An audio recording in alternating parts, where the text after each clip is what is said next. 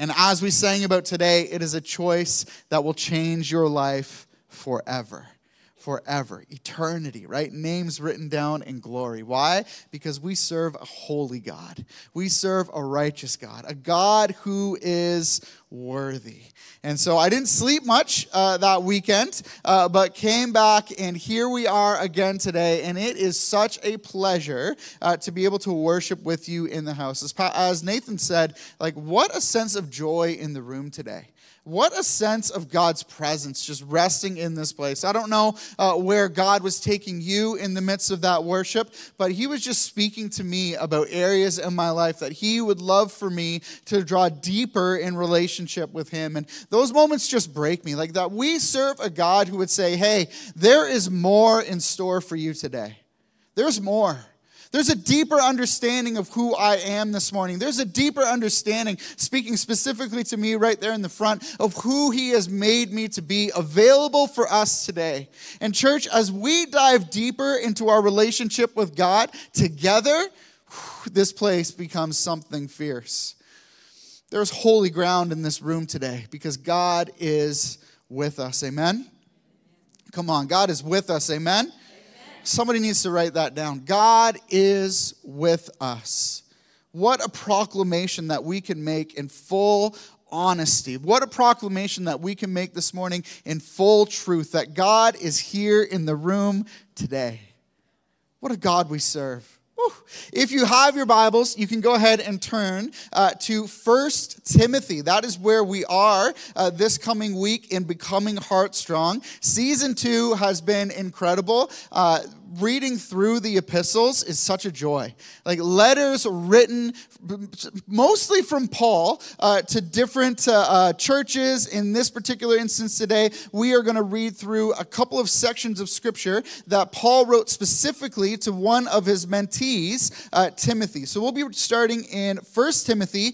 The majority of our text this morning will come from chapter 6, but we will be starting in chapter 1 in just a moment. So if you want to turn there, the majority of our text will come from chapter 6, 1 Timothy chapter 6, but we will be starting in 1 Timothy chapter 1 in just a moment. Today's message is entitled, How Do You Pick a Good Fight? How do you pick a good fight? So my first question, obviously, is what is a good fight?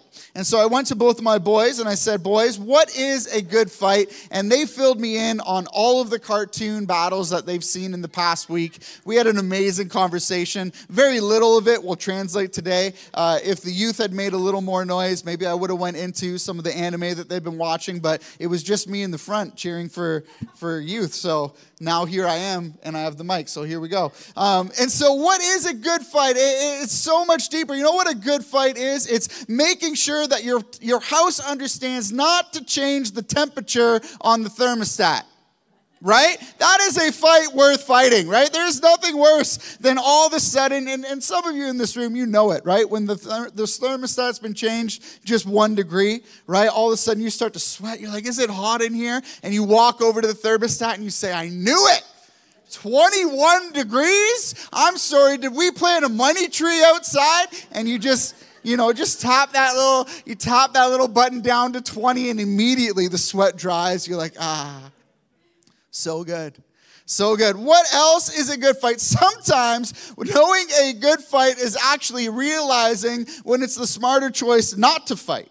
So I can go through just a whole journal's worth of notes here on fights that I should not have fought, specifically with my wife. If you were here a couple of weeks ago, you would have heard me stand on this stage and proclaim the greatness of chocolate chip cookies.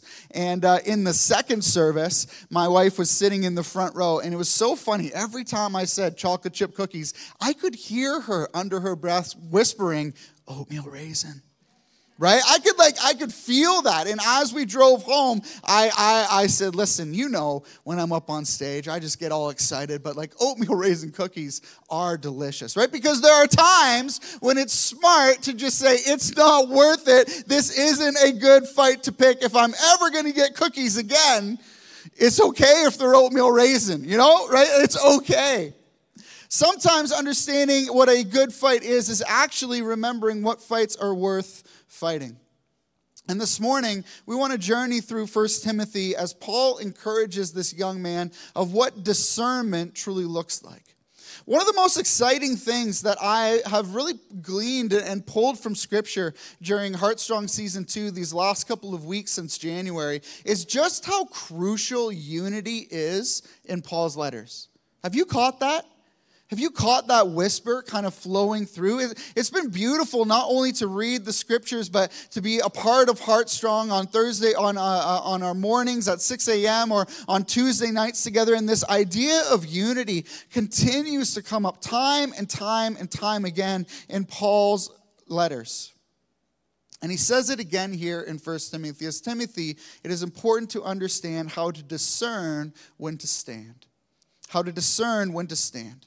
And I think for us as a church, not just here in this context, but thinking Big C Church, which we also here in Kanata represent, I think it is important for us to understand what arguments, what discourse are important for us to dive into. One of my encouragements this morning, you're going to hear a couple times throughout the entirety of this sermon is, let's make sure that the things that unite us run deeper than the things that try to divide us.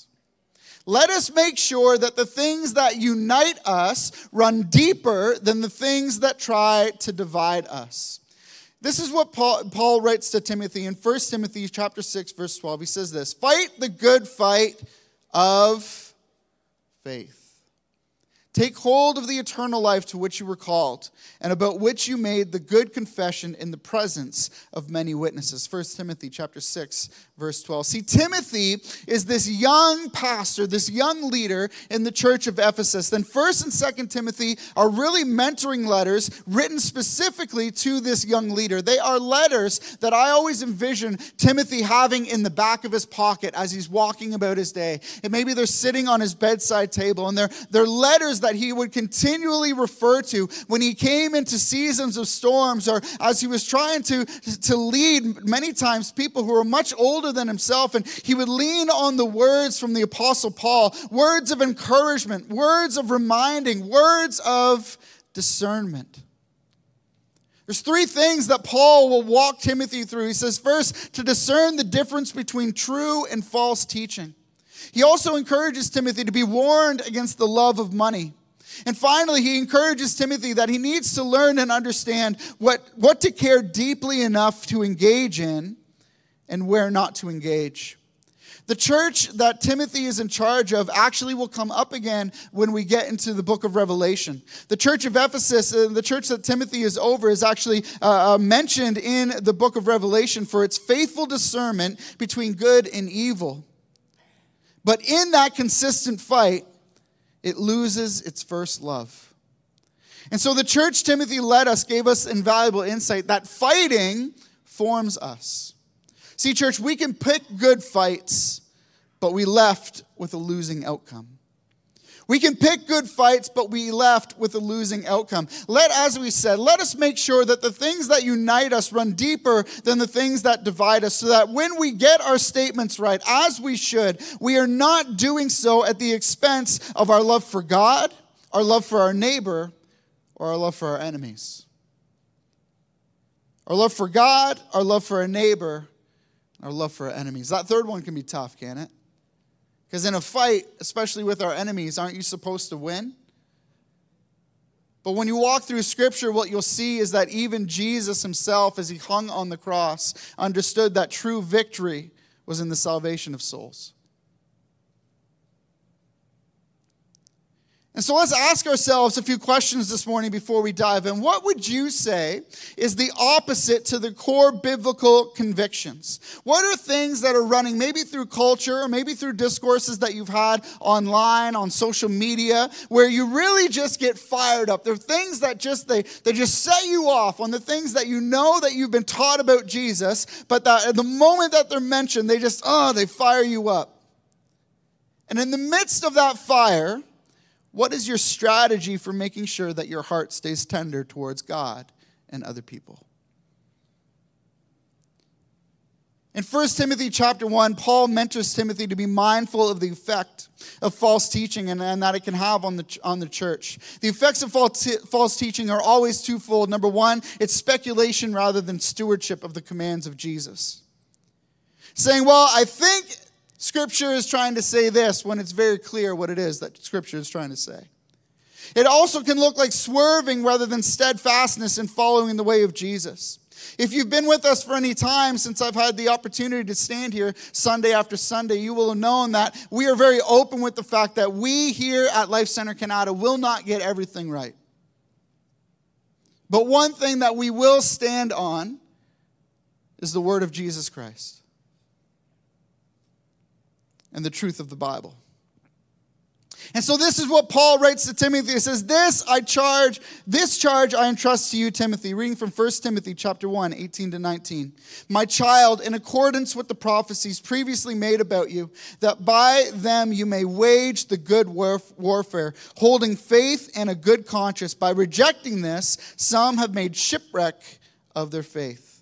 A few months ago, Pastor Jason led us about how sometimes faith can be holding on to planks and pieces of God's provision to get us to where God wants us to go next. This is a shipwreck, though, that Paul is speaking of, a profoundly different nature. There are times in our lives where, in the midst of shipwreck, we need to hold on to those moments that God has shown up, where we may not see him in his fullness, but we can trust that he is there. The shipwreck here that Paul is warning Timothy about, though, is much different. It's a shipwreck of our faith entirely. Contending for the singular gospel of Jesus Christ is a good fight. It's a good fight for each and every one of us. A different doctrinal position on secondary issues is not a good fight, but an expression of our collective need to be more like Jesus.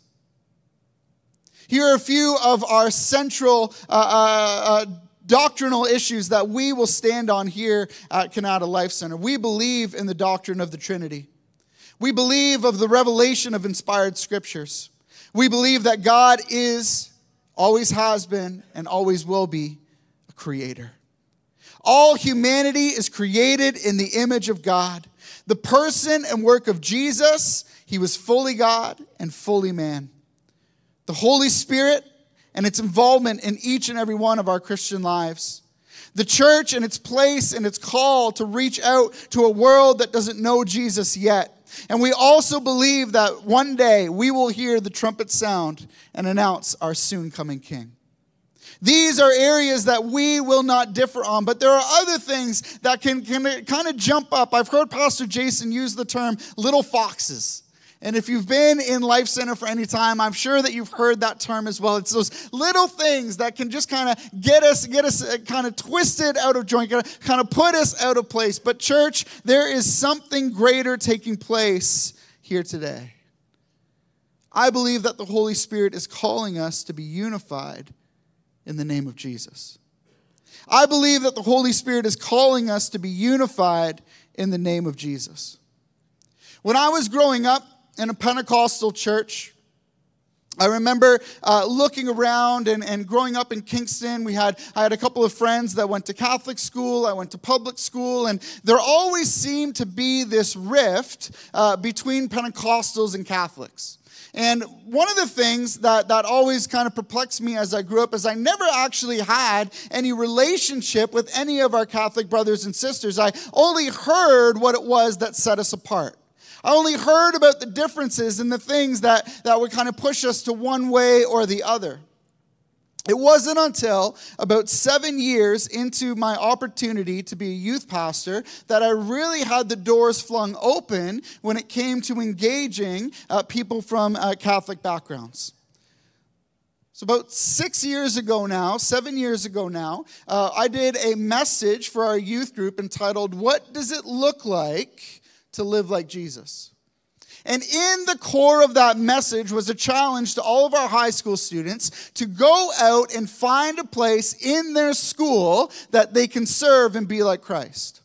One of the key things that we kind of outlined was the huge opportunity that all of them had to start Christian clubs in their schools. And so it was rocky at first.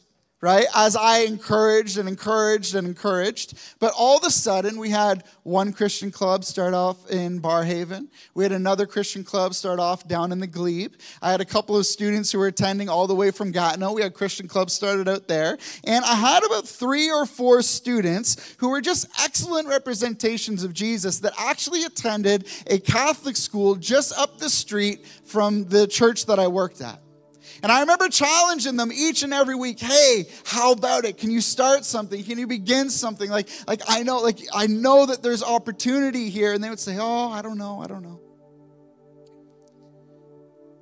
One student by the name of Naomi, about 3 weeks before she graduated, after months of encouragement, 3 weeks before she graduated, went up to the Catholic chaplain and said, hey, could we start a Christian club? He looked at her and said, Naomi, it's 3 weeks till the end of the semester. And she said, I know, but I really want to do this before I go. And my pastor's been encouraging me, and he's willing to come in and speak and share as well.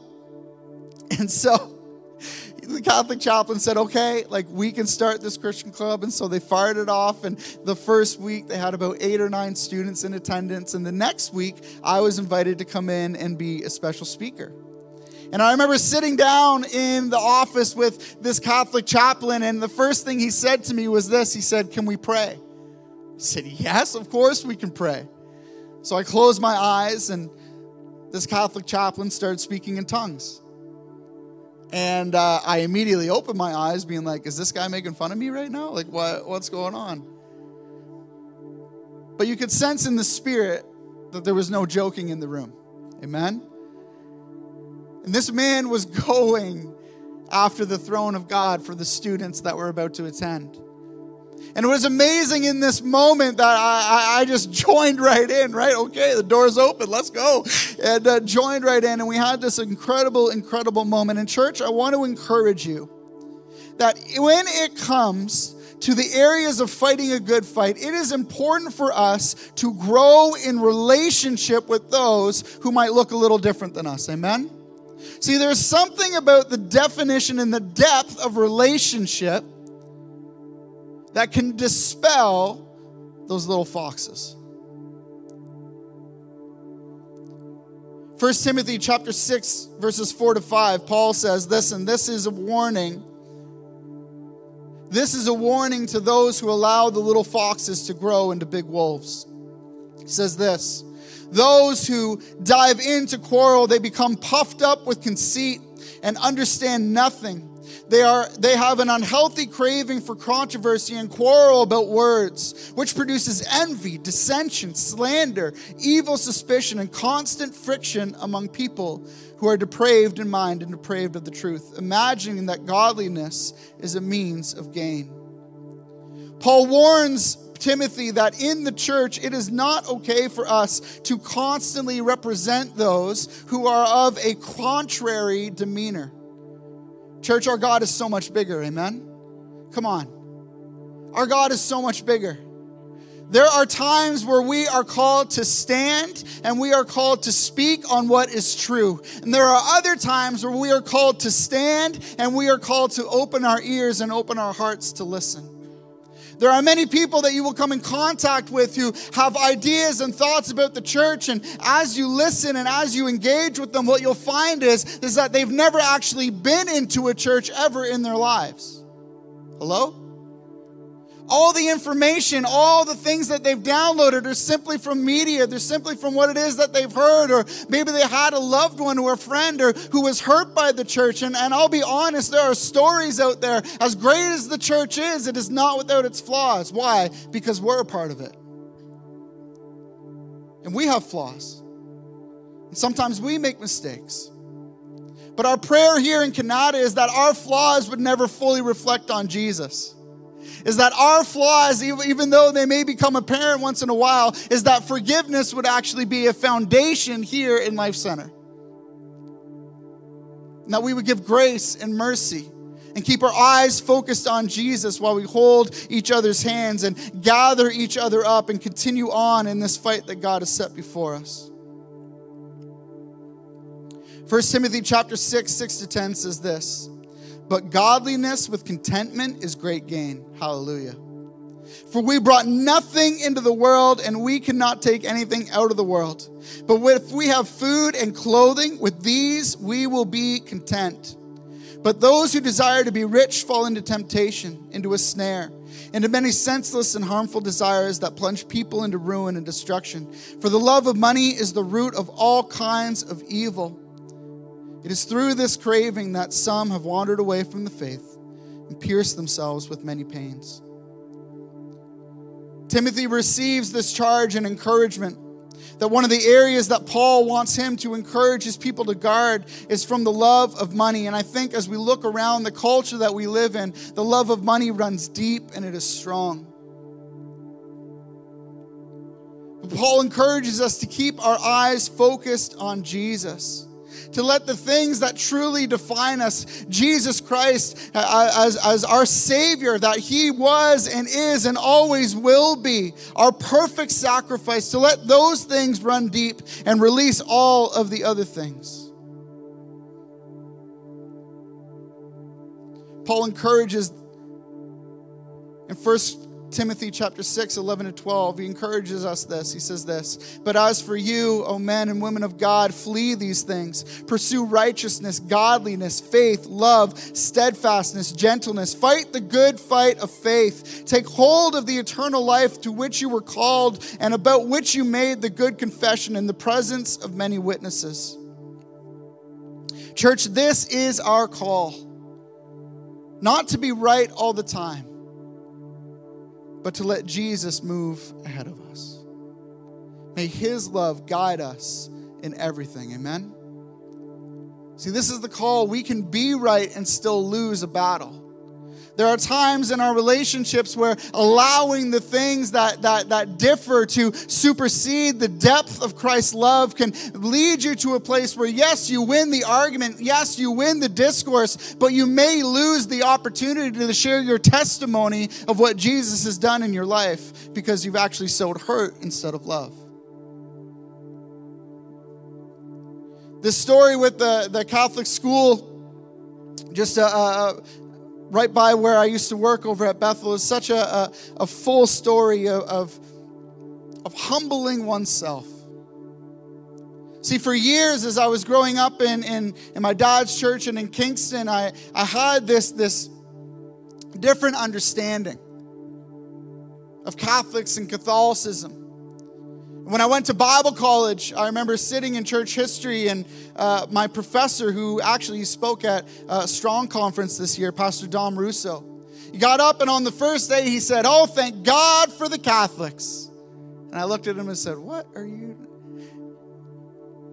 And he explained to us very quickly and very succinctly that if not for Catholicism, none of us would be here today.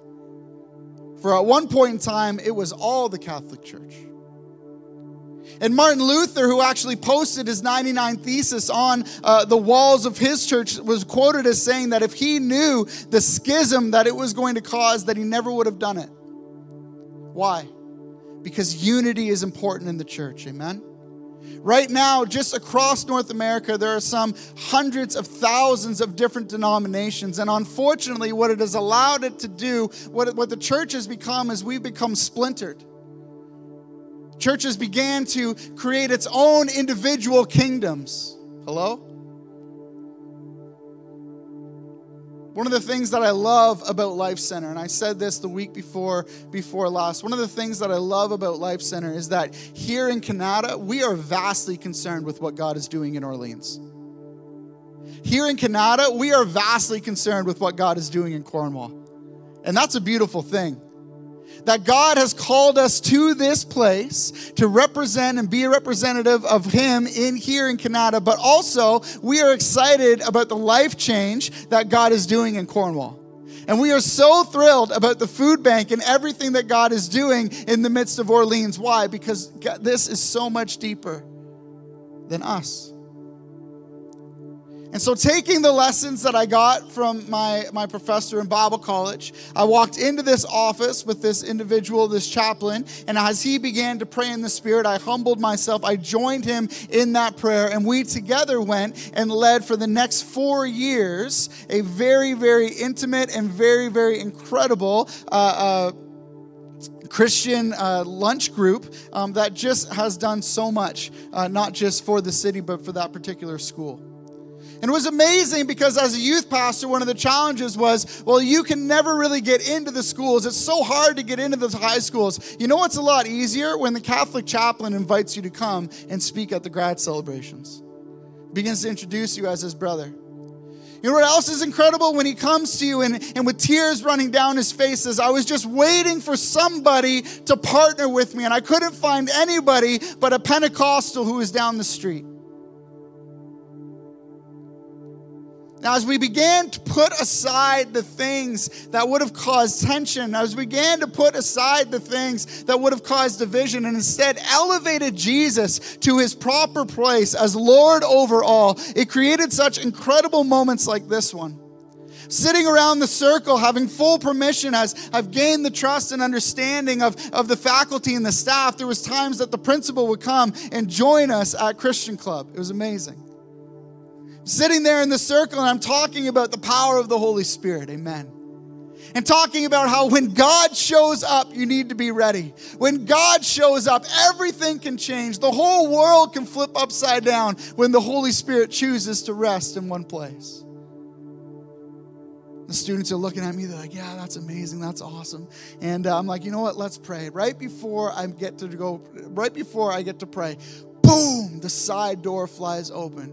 And this young man, grade 9, runs in. He says, where's the chaplain? Where's the chaplain? The chaplain was in his office, and so he comes out. This young man throws himself at his feet. He says, I need to give my life to Jesus right now. And all the kids in the circle looked at me. They looked at the kid. And this one young lady, she's 16. She goes, it's happening.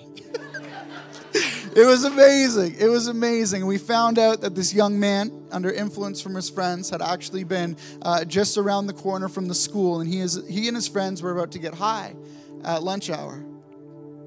And the moment that his friend passed him the substance, the moment that he took it, a bright light shone, and he heard a voice saying, Earl, I'm calling to you right now. And he knew that it was Jesus. It was like a Paul moment, incredible. And so he dropped it, probably scared his friends with how fast he ran into the chapel that was set up in this incredible school, gave his life to Jesus, and now he's training to become a pastor. That's God. That's God. Church, this is what happens when we push aside our differences and say, Jesus, what do you want to do? What do you want to do? Church, you can win all the arguments online that you want. But if you don't take time to build relationship with those who God has placed in your life, you will lose opportunity for testimony. We're not here to win arguments. We're here to watch God save souls. Come on. We're not here to be right. We're here to sit at the throne of Jesus. To serve as Jesus served. You know that he knew that Judas was going to betray him that night, right? And at no point did he tell Judas, hey, take your stinky feet and go sit at the table. As Judas approached him in that line to have his feet washed before the Passover supper, Jesus treated him in the exact same way that he did Peter and John and Mark and Matthew. With nothing but love and grace. And if we are to be Jesus to a world that doesn't know him yet, then we need to share that same conviction. Let our hearts not be motivated by money, for that will all fade. Let our hearts not be motivated by being right all the time. We need to know God's scripture, amen? We need to have sound theology. But we also need to embrace and engage with people right where they are, remembering that before the right theology gets into their hearts, let them meet Jesus first. Oh, come on. Because he can teach them better than me. with my fancy Bible college certificate. Hey. The Holy Spirit can do an everlasting changing work. And there's times in our lives where he's going to say, shh, just listen. Listen to what they've been through. Listen to the road that they've walked. Maybe their perspective is different, not because you are right, but their experience is vastly different.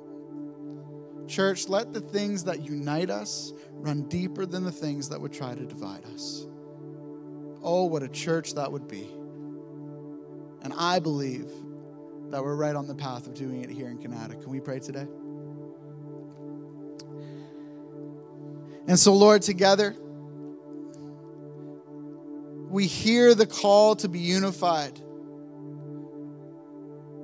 And so, Lord Jesus, we move these truths to the front today, God. Lord, that you are who you say that you are. We proclaim that with a loud voice in unison. God, you are who you say that you are. And you did send your Son to die on the cross for our sins. And he did live a perfect life. And he died and paid a price that he should not have had to have paid. But Jesus, you walked to that cross willingly for each and every one of us. And God, you did raise him again on the third day.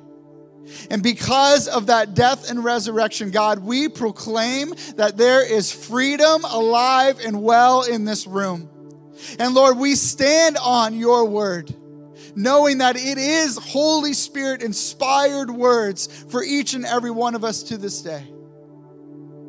And God, we declare unity in this place. Lord, if there is anything in our lives that has grown to the place that it's taken your place in our lives, whether it be money, God, or the desire to be right, whatever it is, Lord Jesus, we just push it down right now in Jesus' name. We elevate you once again, Lord God. Would you sit on the throne of our lives, Lord, and show us where to go? God, I declare that when your Holy Spirit shows up, lives can be changed forever. Lord, I pray that we would have that common hope, that common drive, that common faith that would push us ever further. God, in areas where we are in disagreement, in areas, Lord Jesus, where there may be differences, I pray that we would elevate your Son and the desire for relationship more than the desire to be right. God, would you be at the center of it all? In Jesus' name, amen. Amen, amen. Church, at this time, I'm going to call Nathan to come and close the service. Thank you so much.